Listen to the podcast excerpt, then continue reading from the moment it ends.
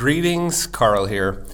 Have you ever run into an electric fence? the only reason I ask is because I, I, I have, and and um, there's a video that's made its way around the intertubes. Um, where we were we were out riding our bikes and we were looking there was some cows with bells on it was like a classic european scene i was like oh my gosh look at these cows with bells on and i was walking i was recording the video to send it to my kids back home. They weren't with us. And there was this wire in front of me. And i had never really been introduced to these kind of european i'm sure they're all over the world now. I've seen them all over new zealand too. So i'd never been introduced to these just little thin electric fence wires. And i was like and I bumped up against it with my leg, and it just sort of was like, oh, you know, like it didn't. I think, you know, I just brushed it kind of, but I said in the video, like, hey, I wonder if that's electric, and I reached down and grab it to, check, and of course, I've got the whole thing on video.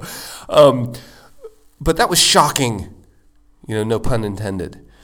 And it's it's it's made me. It's an analogy I often use when it comes to uh, talking about money you know, we are trained never to talk about money.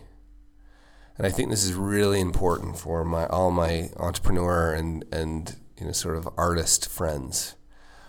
Uh, we're trained never to talk about it, and this particularly, I mean, entrepreneurs, you know, aren't any necessarily better at it, but artists particularly is people who create art. There's this weird sense that it's like dirty. You know that we're you know we wouldn't sully the work by talking about money. I'm an artist. It's not pure. All of those sorts of feelings. And so you layer that sort of cultural kind of tradition and cultural conditioning you know and we may have even been told flat out by our parents that we don't talk about that. Like that, that's none of your business right? You layer on top of that the fact that we expect conversations about money if we if we if we know anything if we were taught anything about money we were sort of it's always been taught through a lens of rationality right? And and, and what i mean even more clearly would be it's always been something that we could calculate right? It's a math problem. It fits in a calculator or a spreadsheet. 2 plus 2 always equals four.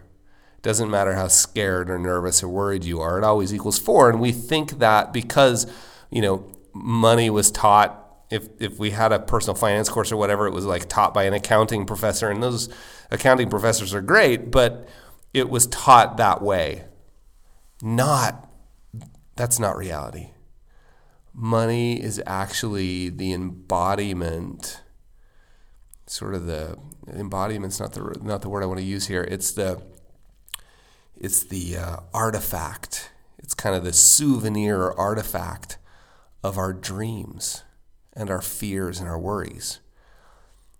Right? It's it's where unfortunately, you know, it's it's it's almost sort of the air we breathe on the ground, right? Like we we've got to fund these dreams. We're worried that we'll end up like our parents. We, you know, whatever. Like all, it's deep emotional stories.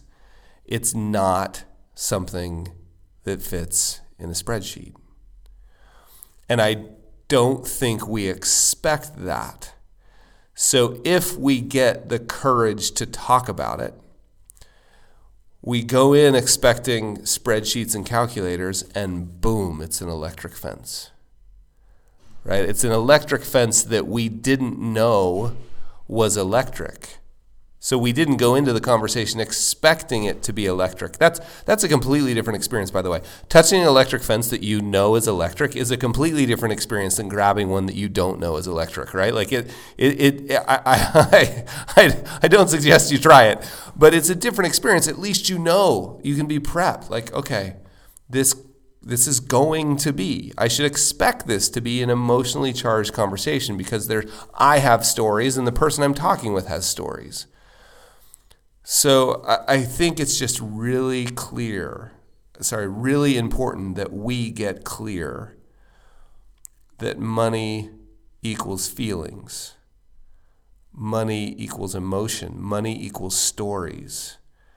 And until we can get clear about that, all this other stuff we're doing, budgeting and personal finance stuff and which credit card and which you know rewards points and how do I build a portfolio and should I be at Vanguard or somewhere else? Like all that other stuff is sort of hacking at the branches until we can get clear about the roots and the roots are like how do I feel about this? How do I have a conversation about it?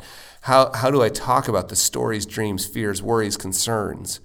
How do I understand that all of this all of it is a story?